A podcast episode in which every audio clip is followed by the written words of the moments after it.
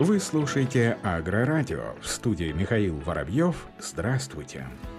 В июле цены на удобрения российских производителей увеличились. Российские производители удобрений в минувшем месяце подняли цены на свою продукцию в среднем на 12%. Рост наблюдался и в июне, но гораздо меньше, всего около 5%. Такие данные приводит Рамблер. Обычно рынок минудобрений в июле затихает. Например, в минувшем году в начале сельхозсезона азотные удобрения подешевели на 0,2%. Теперь же азотные удобрения соединения от производителей в среднем стали дороже на 12%. Причем повышение больше затронуло покупателей за рубежом. Экспортный товар прибавил в цене более 13%, а на внутрироссийском рынке около 8,5%. Минеральное азотное удобрение за месяц выросли в цене в среднем на 9,5%. При этом для земледельцев они подорожали на 4,5%. Минеральное калийное удобрение за месяц подорожали на 14,3%, тогда как в июне их рост составил немногим более 2%. На мировой рынок этот товар пошел на 17% дороже, на внутренний на 8%. А вот для сельхозпредприятий и фермеров подешевел на 0,3%. Комплексные удобрения, в составе которых есть азот, фосфор и калий, прибавили в цене более чем 12,5%. Этот товар сильнее подорожал на российском рынке. Земледельцам его пришлось покупать на 27% дороже, чем в июне, а на экспорт он шел с прибавкой в цене более чем на 14%. Ранее сообщалось, что крупнейшие российские производители удобрений готовы дать 10% скидку на свою продукцию отечественным овощеводам, которые оказались в зоне ЧС по погодно-климатическим условиям. Площадь, на которой застрахованы посевы в России, увеличилась на 20% и составила более 4 миллионов гектаров. Об этом сообщает пресс-служба Национального союза агростраховщиков. Как поясняет президент НСА Корней Биждов, в базе данных Союза агростраховщиков завершено формирование статистики о страховании яровых. На данный момент в базу начинают вноситься записи о первых договорах страхования зимых сельхозкультур. Таким образом, рост застраховки застрахованных площадей на 20% – это результат кампании страхования весеннего сева.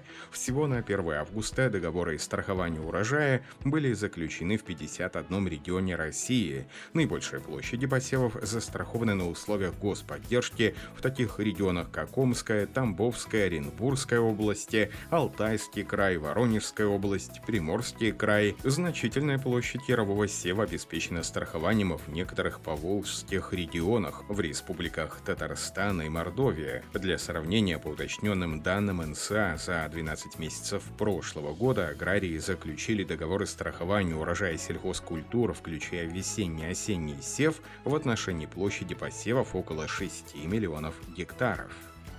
Астраханская область проводит работу по сохранению почв региона. На базе центра «Точка кипения» Астраханского госуниверситета состоялось всероссийское совещание по проблеме опустынивания земель на территории Астраханской области. Участниками встречи стали представители вуза Минсельхоза России, научного сообщества и органов управления ПК субъектов Российской Федерации. Об этом информирует пресс-служба вуза. В настоящее время по поручению премьер-министра Михаила Мишустина Федеральный Федеральный научный центр агроэкологии комплексных мелиораций и защитного лесоразведения Российской Академии Наук детально изучает явление песчаных бурь, одна из которых настигла в мае сразу три региона и разрабатывает практические рекомендации по борьбе с деградацией, пустыниванием и сельхозземель. К данному моменту Минсельхозом Астраханской области была проведена работа по детализации представленных муниципальными образованиями региона сведения о наличии открытых движущихся песков на территории производства производителей, который осуществляет свою деятельность в регионе.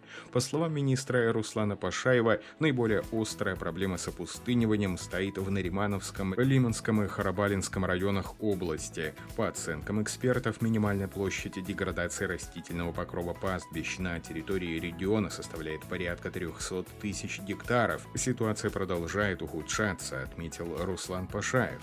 В свою очередь, директор Федерального научного центра агроэкологии и комплексной защитных мелиораций и защитного лесоразведения Российской Академии Наук Александр Беляев выделил Астраханскую область как самый подготовленный регион и площадку для презентации всей проводимой научной работы по борьбе с опустыниванием земель. По словам экспертов, в каждом субъекте России, который участвует в проекте, будут к началу сентября проработаны пути решения проблемы, после чего можно будет перейти к их практическому, после чего можно будет перейти к их практическому воплощению. Кроме того, в ходе обсуждения проблемы участниками были даны рекомендации, которые сформируют основу масштабной программы по сохранению растительного покрова земель.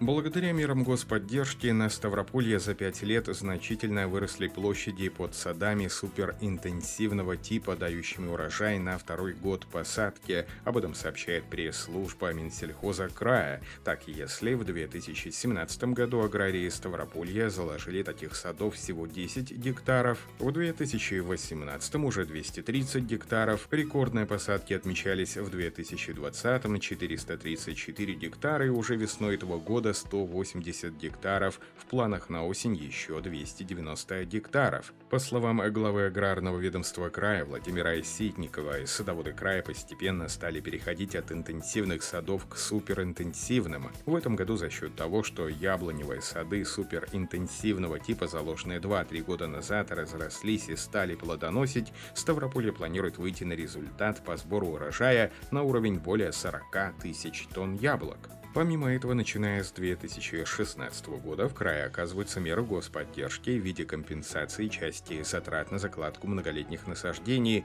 и уходной работы до вступления их в плодоношение. Сумма субсидий, перечисленная аграрием края в текущем году, составила 483 миллиона рублей, Названы наиболее распространенные болезни картофеля в Мурманской области. В ходе регулярных фитосанитарных обследований сельхозпосевов нынешнего года специалисты филиала Россельхозцентра по области наблюдали распространенность развития болезней картофеля в вегетационный период культуры. Об этом сообщается на сайте ведомства. В условиях Кольского заполярья ежегодно на картофеле отмечаются бактериозы, фитофтороз, ризоктониоз, ранняя сухая листовая пятнистость, вирус вирусные болезни. В этом году на сроки появления первых признаков заболевания растений, интенсивность развития инфекции влияли не только качество семян картофеля, подготовка их к посадке, уход за растениями, но и в большей степени погодные условия, сложившиеся в летний период текущего года. В этом году на посадках картофеля реже встречалась черная ножка картофеля и заметно отодвинулись сроки появления фитофтороза и ризоктониоза, но при этом достаточно рано появились признаки сухой сухой пятнистости на листьях картофеля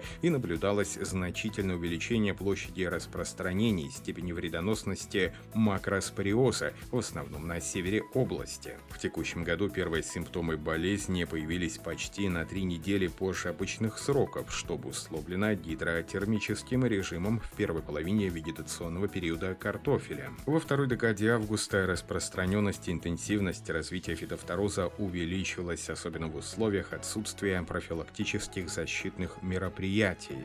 На этом и все. Оставайтесь с нами на глав агронома.